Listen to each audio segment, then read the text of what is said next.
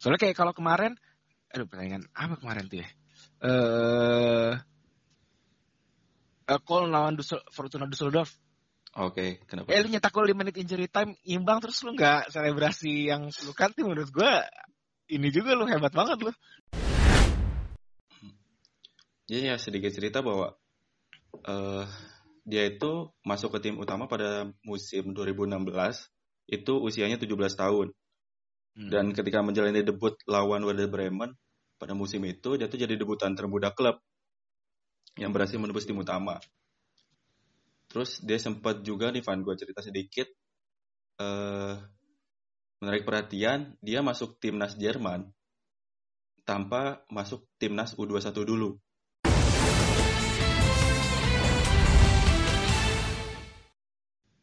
Kembali lagi di Super Soccer Podcast. Masih bersama gue Rifki Randa dan Dan gue Evans. Van. Sebelum Hmm. kita mulai, kita ucapin dulu Van ya. Selamat Oh, Hari iya. Raya Idul Fitri 1441 Hijriah. Mohon maaf lahir batin kalau misalnya gue sama Evan eh salah-salah ucap Evan ya. Betul. Mungkin ada di sini yang saudaranya pesepak bola terus kita katain terus marah gitu kan. Kita nggak pernah ngomongin, kita nggak pernah ngomongin orang Pak. Lah, kita kan ngomongin pesepak bola gitu atau pejabat publik gitu terus kalau misalnya mereka marah kan kita nggak tahu itu kan makanya mohon maaf gitu lahir batin. Ya meski eh, Idul Fitri tahun ini berbeda dengan sebelumnya, tapi eh, masih bisa silaturahmi masih bisa tetap terjalin, Van ya. Nggak banyak hal yang bisa kita lakukan. Eh, tapi di eh, di Lebaran ini spesialnya kemarin ada Bundesliga, Van. Oh iya betul sekali. Eh, jadi Udah kembali satu dua pekan ya. iya, jadi malam takbiran nonton bola ya. Betul. Nonton Bayern ngebantai. Jadi Bundesliga tuh setelah diberhentikan Van udah mulai kembali lagi, udah dua pekan. Terus Bayern masih apa ya masih berada di atas Van ya dengan dua kali Eh dia kemenangan. nggak nggak begitu terpengaruh tuh sama apa eh lockdown gitu. Maksudnya kalau yang kayak di week pertama kan kita ngelihat si Leipzig kan apa tersandung lah gitu. Mhm. Jadi kayak si Bayern nyaman-nyaman aja gitu. Sama Bayern Munchen juga Mbak. eh Bayern Munchen sorry. Dortmund juga dua pertandingan dua dua pertandingan kemarin menang telak juga tuh 4-0 lawan Schalke terus baru tuh lawan Mönchengladbach eh Ah, bukan iya. eh bukan Gladbach Mönchengladbach Leverkusen. Kemarin dia lawan Wolfsburg. ya Wolfsburg tuh menang away ya kemarin Hmm, betul. jadi kayaknya Lever Leverkusen juga menang dua kali. hmm, menang dua kali apalagi kemarin main tandang lawan Mönchengladbach jadi kayaknya persaingan gelar juara cuman hanya menunggu Bayern Munchen sama Dortmund menurut gue Van gimana menurut lo Ya setelah Leipzig kepleset sih lumayan jauh tuh beda 7 poin. Tapi menariknya Bundesliga ya, ya jadi ya itu menurut gua Dortmund sama Bayern yang paling inilah. Cuma kita nggak tahu ya kalau misalnya maksud gua Bayern sama Dortmund tiba-tiba kepleset juga kan. Apalagi eh week, mid week ini Der Klassiker. Oh iya betul. Jadi nanti besok besok malam Van Dortmund Hmm. lawan Munchen. Jadi kayak penentuan aja tuh ya. Ya Gideon udah kagak sahur malah ada game subuh ya bangke. Jam setengah 12. Iya. Eh jadi Bundesliga bisa kalian saksikan di mana Van? Sport Soccer. Di Mola- eh, Super Soccer di Mola TV. Ya, Sport grat, eh, download aja aplikasinya gratis ya. Ya, ada aplikasi gratis nontonnya enggak tapi. Eh tapi maksud gua nontonnya bukannya lu bayar subscribe gitu loh. Oh, jadi nontonnya tuh eh, lu menyumbang lah, beramal dan lu dapat hadiahnya tuh bukan cuma terima kasih doang, tapi tontonan Bundesliga. Hmm, sampai akhir musim ya. Hmm. Eh, berlakunya sih untuk sekali nyumbang itu 30 hari. Oh, 30 hari. Hmm. Cuman 10 ribu bisa nonton Ya, Bundesliga ya. Betul. Betul. Jadi kita bahas aja Van nih, Bundesliga kan kemarin menjadi liga top Eropa pertama lah ya kembali melanjutkan kompetisinya Di masa pandemi ini. Terus yang mungkin yang jadi sorotan banyak pihak bagaimana sih Bundesliga memulai kompetisinya kembali gitu? Kalau menurut Enggak. gue sih lumayan lancar ya sebenarnya. Maksud gue ya nggak ada halangan berarti. Cuma memang lu kalau nonton tuh aneh aja gitu rasanya. Ya karena aneh biasa kita tahu kan Bundesliga identik dengan supporternya Betul, betul. yang dengan banyak eh, apa atraksi-atraksi di tribun dengan banyak banner apa pun itu. Jadi kayak kemarin sepi aja gitu. ya. Mm. Ya udah gitu kan ya kayak suara pemain kedengeran lah ya. Pokoknya beda beda sensasi di nonton TV eh nonton sepak bola di TV-nya aja lah gitu maksud gue. Hmm. Terus selain itu penerapan protokol kesehatan dan keselamatan eh, pemain jadi sorotan juga Van ya. Oh iya itu juga mencolok sih. Jadi kan publik tentu merasa kayak penasaran aja gimana sih Bundesliga nih dengan adanya pandemi ini, tapi mereka tetap menggelar pertandingan gitu. Tentu protokolnya eh, jadi penasaran aja orang ah, bakal gimana Bundesliga nih gitu kan. Dan mengejutkan juga sih menurut gue. gitu. Mengejutkan apa tuh gimana? Ya kayak eh bola disemprot disinfektan sebelum pertandingan. Oh iya dan yang menarik itu tuh hampir selalu disorot di sebelum Ya. pertandingan loh. Kayak lu ditunjukin bahwa ini, ini entah entah entah gimana ya maksud gua. Entah mereka menunjukin bahwa kita mengikuti protokol atau mereka menunjukin bahwa sepak bola yang sekarang tuh berbeda gitu. Oh, oke. Paham gak? Karena kalau misalnya pas pekan pertama iyalah dapat bahwa oh iya ini sepak bola yang sekarang tuh beda lu sampai di, mesti disemprot dulu. Tapi kalau ketika udah masuk pekan kedua dan mungkin di pekan selanjutnya akan berulang gitu pengambilan gambar itu jadi apakah maknanya berbeda? Nah itu menarik menurut gua. Betul-betul sekali. Terus ada juga kayak eh, pemain turun dari bis itu menggunakan masker sampai cek lapangan gitu kan. Betul. Itu kan biasa yang kita lihat pemain-pemain datang tuh kan wah identik dengan mendengarkan musiknya, tapi kita lihat pemain-pemain ini pakai masker gitu kan. Iya. Dan Masuk- maskernya kebanyakan tiap klub punya masker sendiri-sendiri ya. Iya, warnanya beda-beda kan. Eh, barang ada logo klubnya kok. Iya. Cuman yang kemarin gue lihat belum ada siapa ya? Wolfsburg kalau nggak salah ya dia maskernya ma- pakai pasti pakai masker yang beli gitu bukan masker produksi dari klub. Oh, masker yang sensi ya. Waduh mereknya. Iya, yang warna Pokoknya warna hijau lah itu. warna hijau, masker-masker medis gitu kan. Ya ya hijau-hijau ngejreng gitu. itu kan maksudnya pemandangan yang aneh juga gitu kan baru kita lihat lagi gitu. terus yang gue ini sih Van yang gue tanyain kalau misalnya bola nih ditendang ke atas tribun atas siapa yang ngambil Van ya Oh iya. kan tribunnya kosong Kayak kayak ada yang jaga juga. Tapi ya nggak ada ball boy ya lu perhatiin deh. bol Ada ada, ada ball boy. Ada. Tapi, tapi dia nggak ngasih lempar bola langsung ke pemain gitu kayak Iya. biasa. Ditaro. ya bola itu ditaruh di pinggir-pinggir gawang Ah, pinggir betul. papan Ah. iklan gitu kan ya, itu coba lu jawab Van itu yang ngambil bola ke atas siapa Van Kayaknya di Demin aja dah.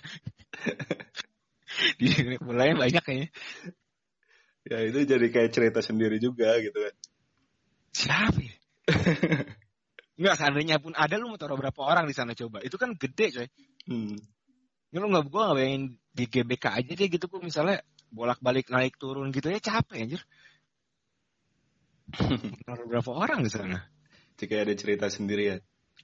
Terus ngomong-ngomong tribun, ngomong-ngomong tribun, terus ada beberapa juga kemarin terlihat eh, pemain-pemain cadangan duduknya di tribun, Van.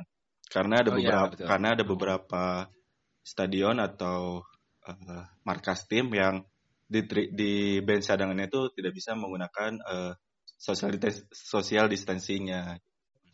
Terus duduknya juga eh, jauh-jauhan lah, beda dua kursi atau satu kursi gitu. Itu kan Ngobrol susah ya. ya bisa aja tapi suaranya mungkin agak harus lebih keras gitu kan. Terus ada apa lagi Van? Yang lu lihat kemarin apa lagi Van? Hmm, yang gue bener-bener nggak paling ya ketika dia masuk lapangan, mereka masuk lapangan tuh eh, jalannya nggak nggak begitu barengan banget. Kalau biasanya kan dia nunggu dulu tuh. Ya, Ini enggak, ini biasanya langsung keluar dan langsung jalan ke dalam lapangan dan di lapangan karena dia nggak ada prosesi jabat tangan, mereka langsung siap-siap apa bikin formasi. hmm, Itu tuh menurut gue paling ketara sih kalau buat gue. Sedangkan kalau yang kayak selebrasi gitu menurut gue ya ya ya ya ya udah gitu. yang paling kemarin bikin viral tuh selebrasinya Halan ya waktu Ya karena dia, itu menurut gue viral karena dia pertama aja main main pertama, gol pertama Ah. gitu kan. dan dan Dortmund dan Haaland kan bukan ya, uh, klub dan pemain yang kecil gitu. Hmm. Jadi Ya. mas menurut gua mas, masuk akal lah. Dengan selebrasi jauh-jauhannya, halan joget gitu kan. Betul. Udah gitu pertandingannya juga lawan Schalke lagi.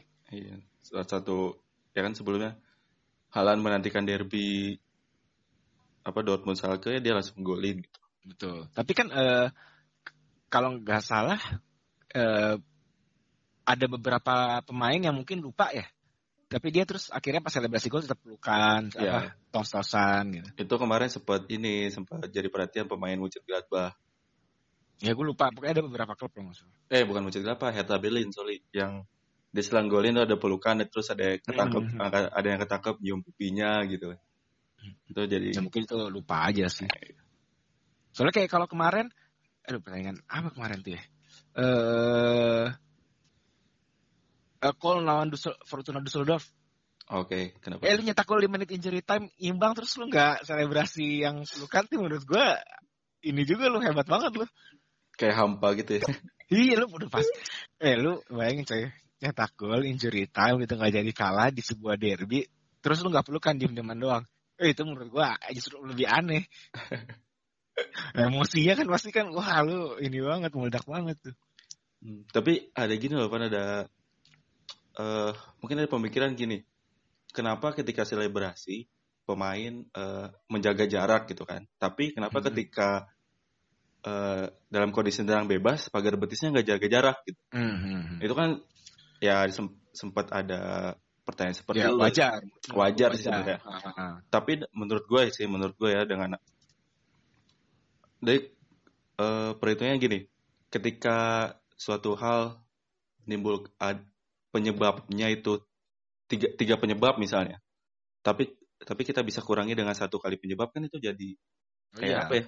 Gue sepakat sepakat banget gue jadi menurut gue memang itu eh, di mereka melakukan segala sesuatu yang bisa dilakukan untuk Meminimalisir. ya betul meminimalisir Jadi nggak harus semua main bola tuh social distancing gini-gini, tapi ya ya itu Mm-mm. tadi ken- apa pun hal yang bisa dilakukan untuk meminimalisir penyebaran virus ya kenapa enggak gitu dengan cara kan selebrasi social distancing itu.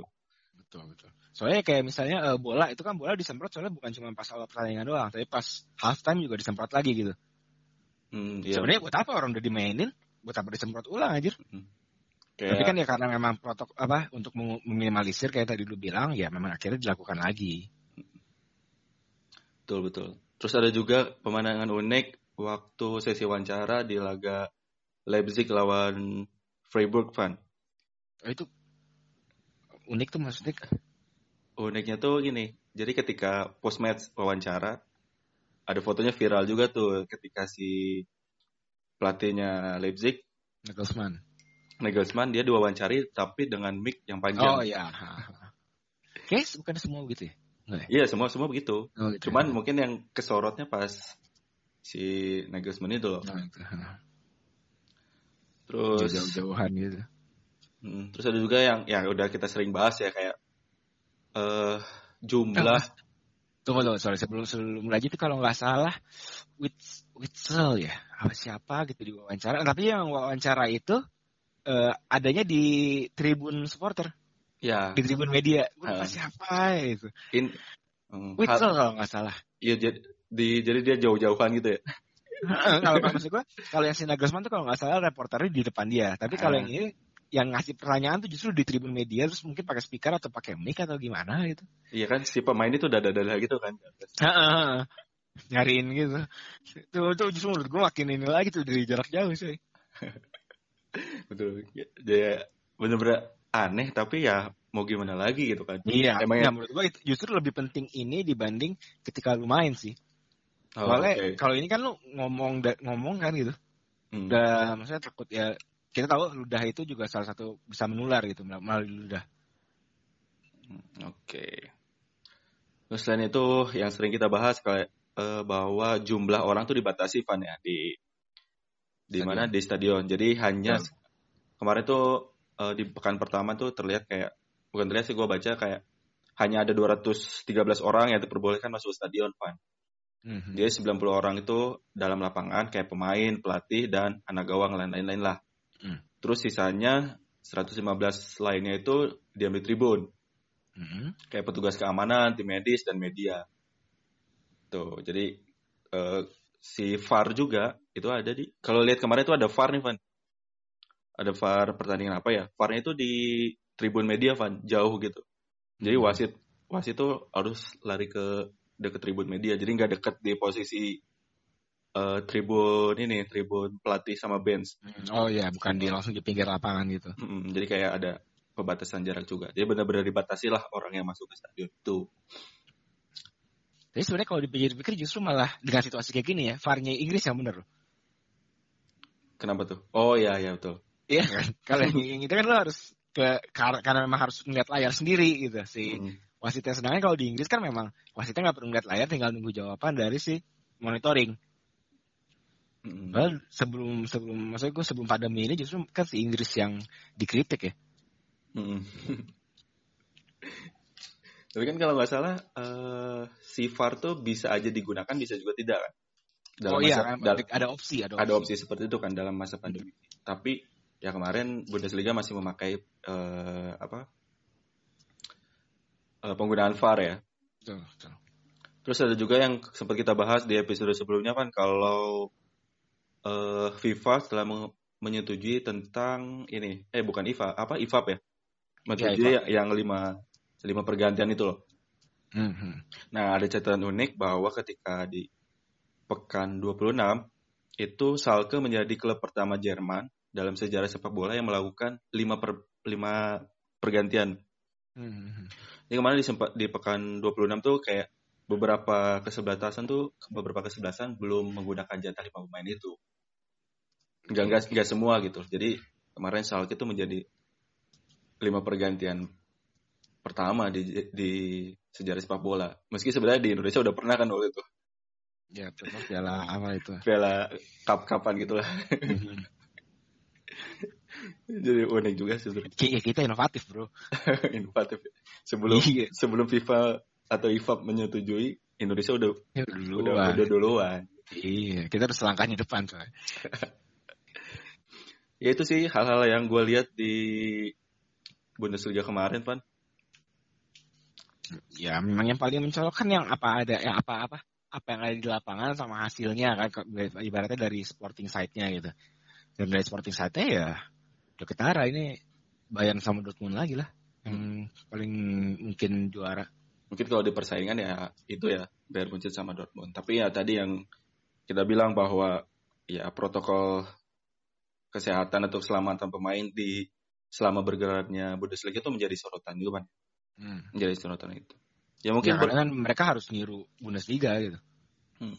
Ya mungkin bergulirnya Bundesliga menjadi salah satu salah satu contoh mengenai ke apa ya pentingnya keberadaan sebuah regulasi yang konsisten gitu kan Betul, betul sekali itu. dan ya harus ditaati bersama agar tetap berjalan kompetisi. Ya mudah-mudahan dengan gue sih kebayang ya mungkin mungkin ya mungkin eh, bakal ada satu insiden kejadian yang eh, entah siapa gitu klub Bundesliga ini atau mungkin wasitnya atau mungkin siapa yang bakal melanggar protokol dan dikasih hukuman. Hmm, oke. mungkin ya. Maksud gue eh, namanya manusia kan suka suka konyol gitu. Suka lupa suka bikin salah juga. Jadi menurut gue ada kemungkinan ada kemungkinan bahwa mereka akan buat kesalahan dan akhirnya didenda dan menurut itu bakal jadi pelajaran yang sangat penting sih Hmm, oke oke. Sip. Ya mudah-mudahan setelah adanya Bundesliga kembali bergulir, ya kita tentu berharap ya liga-liga top, top Eropa lainnya ya kayak La Liga, Serie A, ya yang utama kan Premier League biar segera menyusul lah. betul betul Ya, Tapi La Liga udah bukan sih kemarin kayak gue baca udah deh. ya 8 8 Juni ya kalau salah apa berapa tuh? Da- awal Juni lah pokoknya dia ngumumin katanya bakal boleh mulai lagi gitu. Ya mungkin liga-liga top Eropa lain mungkin bakal kembali sih bulan Juni sih. Ya kalau ngeliat dari perkembangannya sih kayaknya iya karena eh, setahu gue di sana tuh eh, eh, kurvanya tuh udah nggak yang naik tajam gitu lagi lah. Hmm. Ya kan kayak beberapa klub Premier League juga udah mulai latihan lagi gitu. Mm, betul. Itali belum latihan ya? Italia udah Eh latihan. udah udah. latihan. Ya tapi ada juga hal yang harus di di apa ya disiapin banget sih menurut gua. Kayak kebugaran pemain, kebugaran fisik pemain tuh benar-benar harus di dia apa ya diperhatikan juga sih kayak kemarin tuh di Bundesliga yang gue lihat di pekan 26 itu ada eh 8 pemain yang langsung cedera gitu pak Oh iya. Oh, Iya. Lumayan banyak juga. gue baca itu ada 8 pemain yang langsung cedera di pekan 26 yaitu di pekan waktu Bundesliga kembali bergelar dia tuh bisa jadi pelajaran untuk liga-liga top Eropa lain bahwa mereka harus benar-benar menghitungkan jarak antara eh, si pemain atau klub memulai latihan hingga nanti mulainya kompetisi gitu Hmm, nggak bisa cepet-cepet Dan kalau gue sih kalau ini sebenarnya bukan kebugaran sih tapi fitness lah ya gitu. Iya Yang gue mencolok banget tuh si Sancho tuh jadi gendut. Jadi kan setelah karantina dia langsung jadi gendut banget gitu. Dan gue yakin di liga-liga ini juga pasti akan mengalami kasus serupa sih. Mm-mm. Ya jangan sampai ya itu banyak pemain yang cedera gitu kan setelah Ya walaupun cedera lebih parah memang. Hmm. Cuma tapi menurut gue ada pemain gitu tiba-tiba jadi gendut tuh lucu gitu loh. Ya, Sebenarnya kan- sebenarnya kita cuma selang berapa? Dua bulan kali ya? kenapa? Kan tiga bulan ya jeda. Ya hampir tiga bulan, Ah, kan. hampir tiga bulan. Jadi mereka pesepak bola dan gue yakin apalagi kalau di level atas mereka tuh selama karantina itu pasti ngejalanin fitnessnya sendiri harusnya kan biasanya dari klub juga ada kasih gue maksudnya Iya. ada banyak klub yang melalui medsos eh, mengunggah konten gitu ketika mereka latihan segala macamnya Tapi ya kita kita gini yang memang karena kesadaran aja gitu. Kalau mereka kan memang disuruh klubnya. Ya tapi eh ya kita kan nggak tahu ya setelah mereka latihan dilihat dari kamera di belakangnya seperti apa kan? Oh iya, nggak sih, tahu gitu. juga, benar, itu sih yang yang jadi permasalahan ketika karantina di rumah tuh itu loh pak nah, benar-benar kenapa itu menjadi pertimbangan? Yang gue bilang tadi perhitungan waktu mereka mulai latihan bersama lagi hingga kompetisi dimulai itu benar-benar harus diperhatikan. Karena kalau nggak salah seorang pemain tuh bisa kembali fit lagi dari awal latihan tuh sekitar 7 sampai 8 minggu lah baru bisa benar-benar fit. Mulai Cuma kick off. sebulan lah gitu. Ya ya minimal sebulan masih masih agak berat kan menurut gue iya berat lah. Hmm. 7 sampai 8 bulan eh 7 sampai 8 pekan lah hampir dua bulan berarti. Ya hampir dua bulan. Itu sih. Dari Bundesliga yang telah kembali. Tapi selama gue nonton dua pekan ini Van ya gue eh punya perhatian khusus ke salah satu pemain di Bundesliga Van. Hmm, Alphonse Davies. Bukan itu mah raja TikTok itu dia main TikTok mulu. Tapi TikToknya lucu ya. Lu harus deh TikToknya lucu banget Iya anjir tuh orang konyol lu Ya masih muda sih konyol gitu terus jago juga anjir. Ya kan, kalau orang kan ngomong Bundesliga tuh ngomongnya Sancho lagi, Sancho lagi, kalau nggak Lewandowski lagi, terus eh Werner lagi gitu kan. Halan lah Halan lah. Ya halan lah oke, tapi gue sih menarik perhatian gue ke salah satu pemain dari Bayer Leverkusen. Hmm. Itu si Kai Havertz. Ha- gimana ya bacanya? Kai Havertz. Havertz. Ya, ya karena kita nggak tahu anggap aja Havertz lah. Iya. Dia tuh pemain Bayer Leverkusen yang musim ini udah nyetak 10 gol. Itu salah Ya, betul. satu Kema- dia dua minggu dua minggu itu nyetak gol berturut-turut. Ya, nyetak gol berturut-turut. Itu menurut gua salah satu talenta terbaik di Eropa musim ini sih. Ya gue belum gak gue nggak merhatiin dia sebegitunya sih, tapi dari hype-nya gitu, dari main di FM ya memang jago lah. Oke, nanti kita bahas di sesi kedua, Van. Oke, oke. Oke, yuk. Sampai lagi di sesi kedua.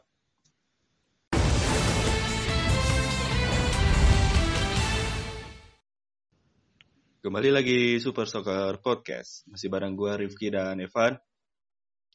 Tadi kita di segmen pertama udah ngebahas hal-hal baru yang kita lihat setelah Bundesliga kembali bergulir selama dua pekan terakhir. Kayak eh, protokol keselamatan pemainnya benar-benar banyak hal yang baru kita lihat lah. Tuh kan, bener kan, Van? Betul, betul. Terus eh, selain hal-hal baru itu, yang cukup menarik perhatian gua adalah salah satu pemain muda dari Bayer Leverkusen. Itu si Kai Havertz. Apa dibacanya, Van? Udah Havertz aja. Kai Havertz ya, gitu. Nah, terus kalau misalnya salah baca suruh dia nge-email kita. Kayak ini pemain usia 20 tahun, tapi banyak menarik klub-klub Eropa buat ngedatengin dia nih, Van. Hmm. Jadi rame tuh beritanya pokoknya. Mm-mm. Jadi terus wah gue lihat baca banyak klub-klub Eropa ini pemain spesialnya apa gitu kan. Terus gue coba lihat dua pertandingan. Gue jujur waktu awal-awal musim gak, gak terlalu ngelihat permainan dia. Mhm. Tapi ketika ngelihat di sosial media rame, banyak klub yang mengincar si Kai ini. Kita panggil Kai aja ya. Kita Kenapa, kenapa gak Havertz tuh? So kenal lu. eh, susah pan baca Havertz-nya, jadi Kai aja lah. Havertz. Jadi pemain 20 tahun ini banyak mencuri perhatian, jadi kayak, wah, gue tertarik nih buat nonton. Ternyata gokil juga ini pemain pan. Jago. Wih, karena gue juga aktif main bola, jadi kayak, wah gila juga sih ini pemain. Ada hubungannya gitu. Lo, lo termasuk orang yang merhatiin si pemain ini nggak pan? Gue gue gak begitu merhatiin sih. Gue kemarin juga cuman sekadar nonton sekadar nonton aja gitu. Da, karena gue lebih milih antara Dortmund, Leipzig kalau nggak Bayern nontonnya. Oh, Terus oke. eh, tapi sebenarnya gue nama Havertz ini gue udah dengar dari tahun lalu gitu. Gua, dan gue main FM juga jago, lumayan gitu, jago. Eh, tapi gue belum pernah benar-benar merhatiin langsung sih dia cara mainnya itu gimana. ya si Havertz ini ya benar kata lo tadi dia udah mencuri perhat- perhatian banyak orang tuh di musim 2018-2019 lah dari musim lalu dia tuh mas eh, berada di top skor ketiga Van musim lalu tuh Mhm. di Bundesliga tapi si pemain ini ya menurut gua pemain apa ya salah satu ter, talenta terbaik di Eropa lah ketika orang ngomongin Halan, Sancho, gitu kan, pemain-pemain di Bundesliga. Tapi ini kok ada nih pemain si Kai Havertz ini siapa gitu. Ternyata dia udah mencuri banyak pihak yang tadi gue bilang dari musim 2018 gitu. Ya sebenarnya sih eh gue cuk gue nggak nggak ngelawan lah gitu maksudnya nggak nggak ngebantah kalau misalnya lo ngomong dia salah satu eh, talenta terbaik dia muda Eropa gitu ya. Hmm. Eh, tapi di satu sisi lain menurut gue dia memang belum membuktikan diri sebegitunya sih. Maksud gue sengaja kalau Mbappe di- eh, Mbappe itu benar-benar langsung muncul ketika dia bersama Monaco di Champions League lalu ke Piala Dunia. Hmm, oke. Nah, Haaland juga dia sama sama Leipzig di Champions League terus sama Dortmund gitu. Hmm, Nah, Havertz ini baru sebatas di Bundesliga. hmm. Walaupun dia memang udah main Champions League juga ya sama Leverkusen tapi nggak nggak sama colok itu gitu. Jadi ya sedikit cerita bahwa eh dia itu masuk ke tim utama pada musim 2016 itu usianya 17 tahun. Hmm. Dan ketika menjalani debut lawan Werder Bremen pada musim itu dia tuh jadi debutan termuda klub yang berhasil menembus tim utama. Terus dia sempat juga nih Van gue cerita sedikit eh menarik perhatian dia masuk timnas Jerman tanpa masuk timnas U21 dulu. Hmm. Jadi kan mayoritas kebanyakan ya orang eh, pemain tuh kalau mau masuk timnas senior pasti dari usia 17 Hmm. Step by ke step. step by step kan kepake di usia 19 terus masuk U21. Tapi si Kai ini gak masuk U21, Langsung senior. langsung senior. Dia waktu itu main tahun berapa ya? Tahun 2018 deh. Waktu Jerman lawan persa- eh, pertandingan persahabatan lawan Peru. Hmm. Si Joaquin Low tuh per- eh, mempercayakan dia masuk langsung masuk timnas senior. Itu jadi kayak prestasi tersendiri sih menurut gua. Udah kayak bos ya. Oh iya udah buas main Piala Tiger ya waktu itu. ya. Bos dari pon langsung Tiger. Iya. Jadi salah satu pemain ini juga ya. Itu terus dia juga di musim 2017-2018 dia catatkan sebagai pemain muda pemain termuda yang berhasil tampil sedalam 50 laga di Bundesliga. Hmm. Jadi Itu eh, maksudnya da- dari muda tuh udah jadi andalan lah gitu ya. ya udah jadi andalan di di klubnya di Bayer Leverkusen. Mhm. Jadi dia ben, benar-benar produk asli dari Akademi Bayern Munchen sih. Dia gabung dari usia 15 tahun. Nah. Lo kayak barusan ngomong Eh. Munchen deh. Leverkusen Nah, tapi memang benar mungkin setelah ini dia ke Munchen. karena akan Ya bayar. karena ini pasti semua kan bayar pada waktunya. Tapi menurut gue juga itu ke, apa per- pertimbangannya adalah eh, nggak banyak klub yang mampu ngeluarin duit untuk beli Havertz. Hmm, oke. Dan Bayern menurut gue salah satu klub yang punya kekuatan finansial itu. Bisa jadi, bisa jadi. Itu tadi yang gue ceritain sedikit sih. Tapi kalau misalnya lo lihat nih, dia tuh pemain kayak gimana, Van? Dia, kemarin tuh gue nonton yang pas pertandingan pertama yang dia menang 4-0 tuh. Yang Leverkusen menang 4-0 ya. Hmm. Nah, dia jadi striker tuh. Ya, karena Nah, si itu- Kevin Volanya cedera. Ah, cedera, cedera. ah. Ya, gue sih nggak nggak begitu merhatiin gimana dia eh, mainnya ya, gitu. Tapi karena dari satu pertandingan lu nggak bisa ngambil banyak ini lah menurut gue. Belum bisa. Cuman kelihatan gitu bahwa dia eh, walaupun dia ketika itu main sebagai striker, tapi dia sering mundur ke belakang gitu, buka ruang. Pergerakannya bagus. Kalau di kalau di mata gue sih sebagai ya gue ex pemain gitu, anjir. Sih, lu nggak pernah jadi pemain pro cuy. Jadi menurut gue sih dia salah satu eh Havertz tuh salah satu kemampuan terbaiknya adalah gerakan tanpa bolanya. Mhm. Dia tuh so- sosok pemain yang cerdik melihat ruang kosong sepanjang pertandingan, Van. Oke. Dia yang membuat eh dia selalu dia selalu memberikan apa ya?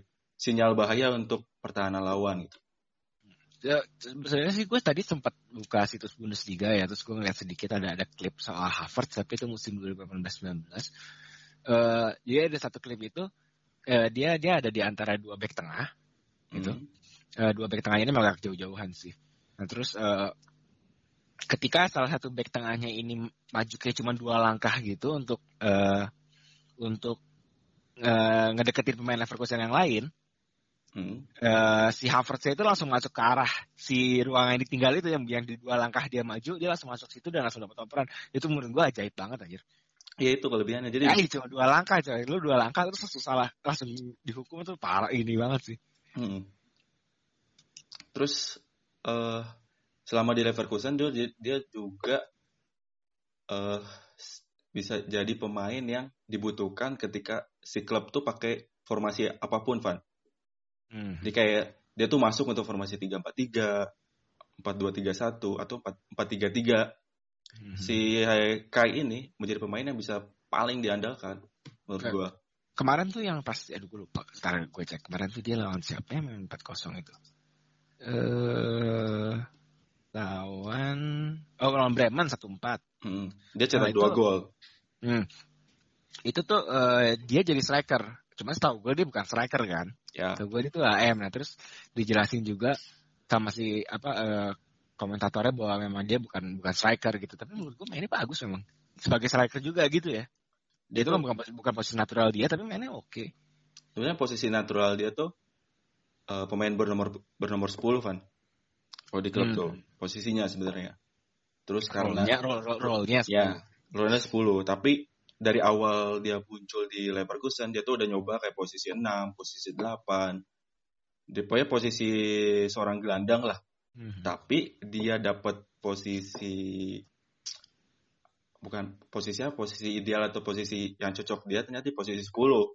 Itu kelihatan dari musim kemarin hingga musim sekarang. Mungkin musim musim sekarang tuh nggak terlalu kalau dibandingin dengan musim kemarin si si Kai ini nggak terlalu menonjol karena kehilangan duetnya itu. Mhm.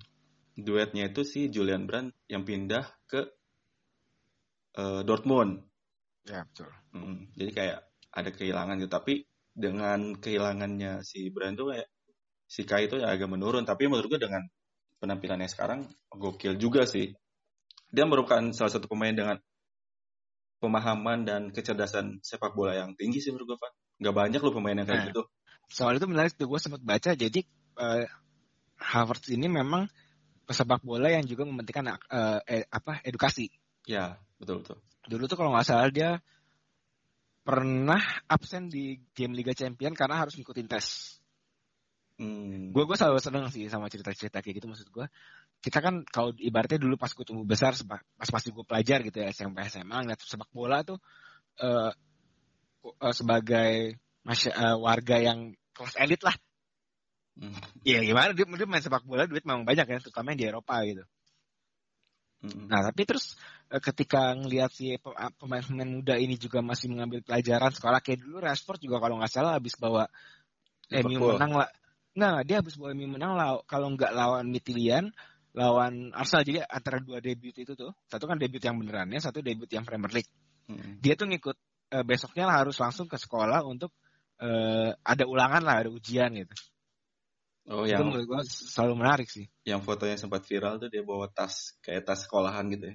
Iya, lu bayangin sih. Ber- Baru nyetak gol lawan Arsenal gitu. Terus ke teman-teman lu, eh goblok main lu kemarin yang bener dong gitu. Lu tempat kepalanya. Jadi itu salah satu kelebihan si kayak juga ya. Ya, ya walaupun memang edukasi nggak berarti lu pintar juga dalam sepak bola sih. Menurut gue pintar dalam sepak bola itu bakat. Iya pak. Itu udah kayak anugerah aja itu. ya. Betul.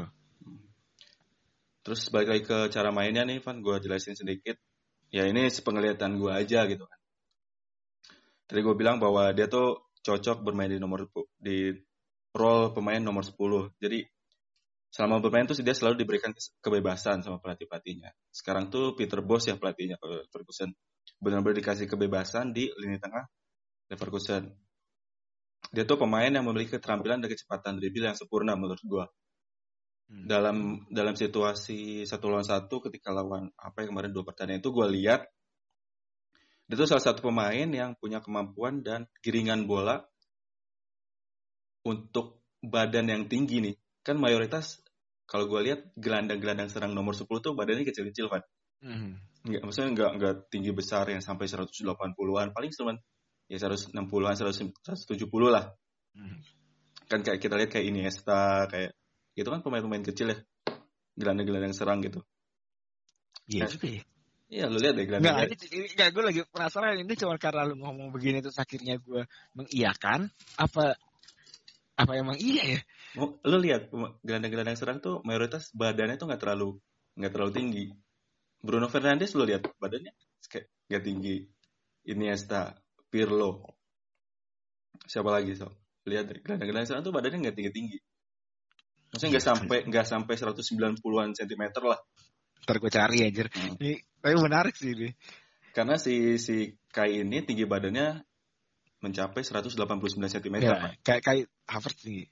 tinggi banget gitu kan. Nah, dengan badan sebesar itu, tapi dia masih punya giringan bola eh yang oke gitu.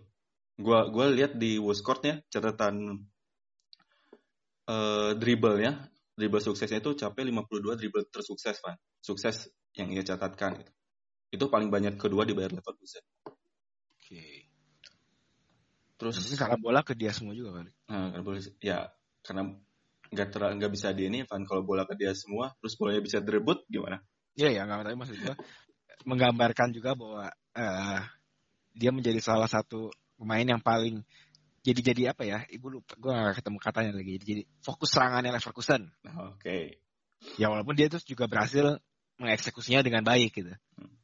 Ya karena kalau misalnya di yang nggak sukses, kapan bola dikasih ke dia juga kan? Jadi dia tuh ya menurut gue ya dia tuh seorang gelandang serang yang punya tubuh atletiknya itu nggak kayak gelandang serang yang lain gitu. Dia badan tinggi tapi masih masih punya skillnya gila juga gitu kayak kayak nggak ada beban gitu badannya. Kan kebanyakan orang lihat orang badan tinggi tuh oh ini susah lari susah lari gitu kan. nggak banyak tapi dia tuh nggak kayak gitu loh menurut gue agak lucu juga sih Ya, hmm, sebenarnya, no, sebenarnya badan tinggi susah lari itu stereotip gak sih? iya betul betul iya sih bisa jadi juga. Iya kan? tapi untuk untuk menjadi seorang pesepak bola dengan tinggi seperti itu kan kebanyakan kalau tinggi tuh ah, udah jadi striker aja kalau nggak jadi back aja Ya, gitu. gitu kan?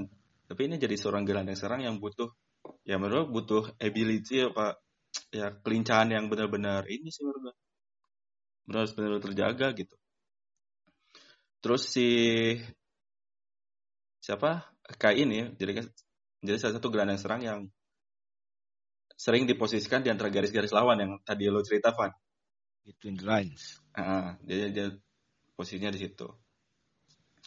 Terus ya dia jago buka ruang juga. Terus umpan-umpan akuratnya sih yang gue eh patut acungi jempol tuh. Kemarin gue nonton pas pertandingan lawan kemarin apa ya, Munchen Gladbach ada satu momen eh dia nerima bola, dia passing kaki kiri pakai kaki bagian luar Oke. bolanya tuh gila lancar banget anjir. Itu gua kalau gua kalau main main dalam posisi tertekan ketika lagi dribbling dia dia posisi tuh dia lagi dribbling lagi ditempel sama lawan tapi bisa passing pakai kaki bagian luar dan bisa mindahin bola dari ujung apa ya ujung garis pertahanan dia sampai pertahanan lawan itu gokil juga.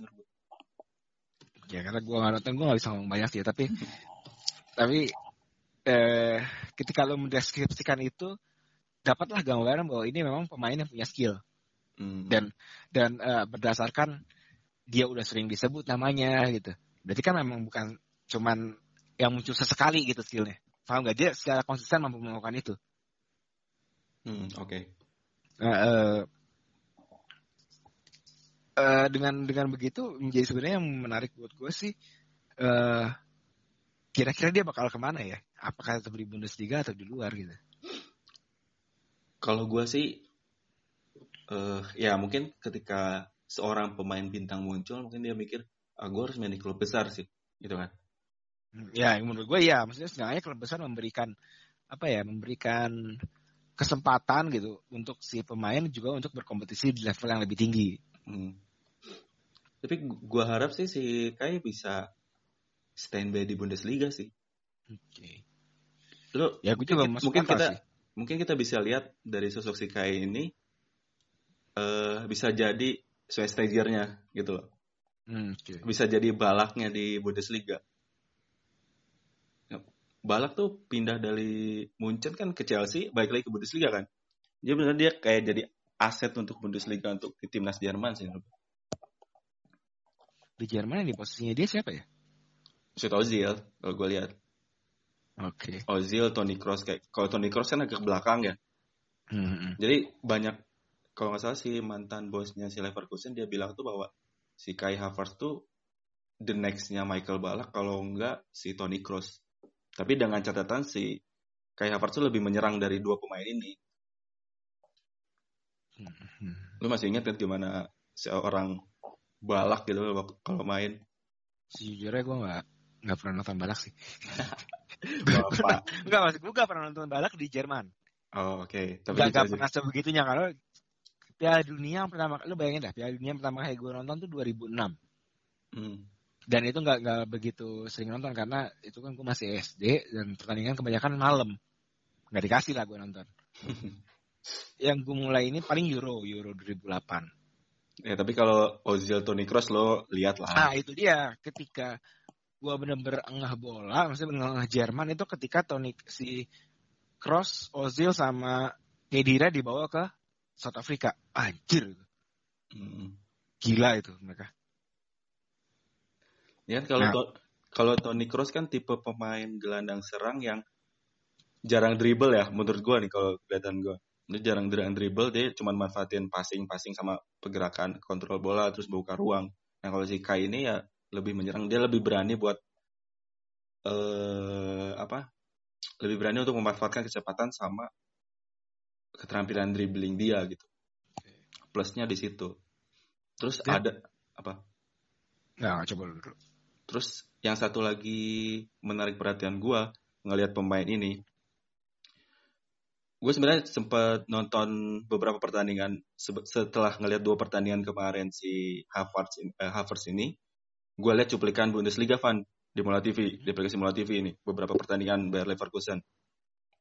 Terus gue lihat nih dia tuh salah satu pemain yang menurut gue ya sentuhan pertamanya jelek. Sentuhan pertamanya jelek. sentuhan pertamanya jelek. Ketika dia nerima bola itu sentuhan pertama jelek.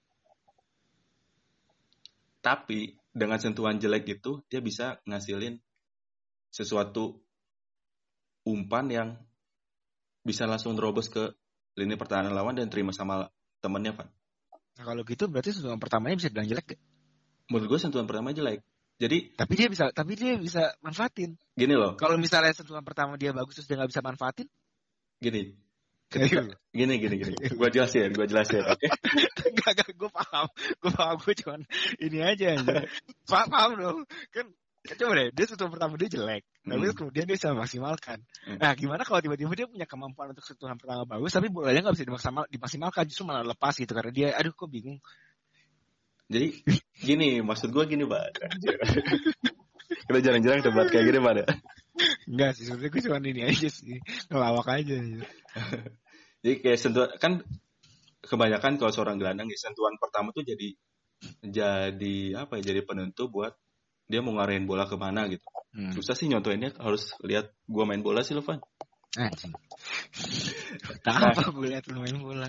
Ketika lu lihat gelandang-gelandang lain kan kalau misalnya seorang gelandang tuh ketika sentuhan pertama dia udah kontrol pertama tuh udah ngarahin mau ngoper ke kiri atau ke kanan gitu. Ngerti nggak? Jadi kalau di ilmu SSB dulu tuh lu kalau nerima bola ankle lu tuh harus lu harus udah ngelakuin ankle lu mau dikemanain gitu. Nah si Havertz ini ketika sentuhan pertamanya itu dia cuman diem langsung gak, nggak nggak langsung balik badan Van. Nah ketika sentuhan pertamanya jelek otomatis kan badan kayak wah dia harus mikir dulu harus kayak gimana gitu terus badan gak stabil. Nah tapi dia bisa manfaatkan dengan kondisi tidak melihat atau gawang di belakang dia tapi dengan op- dia bisa melakukan operasi sentuhan keduanya itu bisa me- apa ya membahayakan wilayah lawan gitu. Gue gue gue nggak cukup ya. Gue nggak tahu sih. Kalau gue baik lagi gue anak gue belum eh, merhatiin banget gitu pemain si Havertz sih. Cuma menurut gue eh kayaknya ya kemampuan sentuhan dia memang buruk tapi pengambilan keputusan dia baik. Nah itu. Ya, Nah, dia itu. juga mampu mampu membaca pertandingan karena menurut gue pemain-pemain yang hebat itu memang pasti pemain-pemain yang satu langkah di depan lawan-lawannya. Paham nggak Hmm. maksud gue? Ya. Jadi dia memang pasti udah bisa ngebaca dulu pertandingan ini bo- bola di sini pemain-pemain ngumpulnya kemari gue harus ngapain nyari ruang di mana segala macam gitu. Hmm. Jadi se- ya singkatnya kayak si Kai itu tipe pemain yang menurut gua ya, menurut gua nih yang belum bagus menguasai sentuhan pertamanya, tapi dia tuh bisa menguasai bola dan mengendalikan melindungi bola sesudahnya gitu. Jadi kayak Hmm. pivot lu tau pivot kan? Hmm. Nah, dia kayak dia kayak gitu lah bisa dia bisa ngelindungin bolanya setelah bola dilin- dilindungi dia bisa ngambil keputusan buat ngoper bola itu jadi bahaya ke lini pertahanan lawan gitu. Apalagi dia punya umpan-umpan akurat yang apa yang menurut gua oke juga sih. Gue lihat di World musim ini 24 pertandingan di Bundesliga itu enggak semua di ajang ya, semua ajang. Hmm. Total akurasi passingnya itu 86%. Oke. Itu hampir mendekati total akurasi operannya di musim kemarin. 87% kalau nggak salah. Udah bikin 5 assist juga sih musim ini. Oke. Berarti dia nggak emang nggak cuma jago nyetak gol doang ya? Iya. Ya namanya gelandang, nggak harus nyetak gol, Van. Eh, tapi kan yang itu yang men- menurut gue itu yang Itu jadi sebenarnya spesialnya. Eh, ditonjolin lah, di, di- dijual gitu. Paham nggak? Mm-mm. Sama sama media-media sama Bundesliga yang sendiri bahwa ini pemain yang punya kualitas yang bagus bisa nyetak banyak gol segala macam. Iya Ya, walaupun kita tahu nggak semua pemain bagus itu harus nyetak gol gitu kayak lihat aja Busquets siapa berani bilang Busquets pemain jelek kecuali kecuali si teman apa si yang mantan pelatih jadi podcaster itu Siapa? coach coach itulah Iya, menurut gue sih seharusnya gak ada orang yang berani bilang Busquets itu mainnya jelek anjir. Mm. Busquets sejago itu gitu. Ah, ya itulah si Kai Havertz menjadi salah satu ya ini dari pandangan gua sih. Setelah gua nonton ya dia ketika orang ngomongin Sancho, ketika ngomongin Alan, gue lebih tertarik untuk ngebedah si pemain Bayer Leverkusen ini sih. Yang tadi gue Ya bilang, menurut gue, gue ya, gue cukup yakin, apalagi ngelihat dia kemarin do nyetak dua gol gitu ya. Eh ini bukan bukan satu-satunya episode yang kita bakal kedapatan ngebahas Havertz sih. hmm, oke. Walaupun mungkin yang secara khusus iya, tapi secara umum gue rasa ke depan-depannya kita bakal kembali bakal bah- bahas si Havertz ini. Hmm, Oke oke. Iya sih menarik sih. Mungkin beberapa episode nanti kita bakal ngebahas lagi dia. Ya kita tunggu aja. Maksudnya pendapat gue juga bener gak nih gitu loh. Kalau misal karena kalau misalnya dia mainnya jelek juga buat apa kan kita bahas? Dia bahas kan berarti karena harus memang mainnya bagus. Mm-mm, Karena karena ya sejauh ini di di berita banyak diberitakan si Havertz ini ya kita kan pengen lihat gitu. Si dia tuh kayak menurut dia tuh pemain seperti apa sih? Jago, beneran jago atau enggak? Tapi menurut gua untuk umur eh, yang masih 20 tahun, menurut gua dia salah satu prospek. Ya sangat Ya, menjanjikan lah bagi lah kalau lah. dia menjadi salah satu prospek yang sangat menjanjikan menjadi seorang bintang sih. Menurut dia mer- mer- merupakan pemain yang punya ya apa ya kecerdasan dalam mentalitas untuk menjadi seorang bintang sih kan. lah kalau itu. Tapi menurut gue bagaimanapun pemain mau dibilang hebat uh, karirnya tetap harus dikasih gelar, harus punya gelar. Oh, oke. Okay. Kalau dia belum bisa juara-juara ya susah juga lo nyari buktinya. Hmm, ya mungkin dia bisa jadi ya apa ya? Ya itu dia penerus apa siapa? Iya penerus penerus Mesut Ozil mungkin di timnas Inggris eh timnas Jerman. Oh iya tapi jangan Arsenal nggak usah. iya dong. Eh lu gak lihat Ozil kasihan loh. Main ba main main bagus ya udah sekadarnya aja. Main jelek langsung dimaki-maki. Kasihan anjir. Ini udah gak usah Arsenal lah. Jadi kita tinggal lihat aja beberapa pekan ke depan hingga akhir musim nanti bagaimana seorang si Kai Havertz, Havertz ini bisa menunjukkan kualitasnya gitu. Jadi bakal masih ini banget sih, bakal masih nyetak ya beberapa gol lagi lah. Kemarin tuh dia jadiin kapten loh. Usianya baru iya, 20 tahun. tahun, ha. Gila udah jadi kapten loh. Kayak... Jadi gak, jangan lupa dia uh, gara-gara dia kemarin dua itu uh, sekarang si Leverkusen masuk zona Liga Champion loh. Dia naik peringkat tiga sekarang. Peringkat tiga bukan empat ya? Eh, oh iya empat sorry. Peringkat empat di bawah Leipzig. Leipzig naik lagi karena menang. Iya juga gara-gara menang kemarin lawan Gladbach. Iya.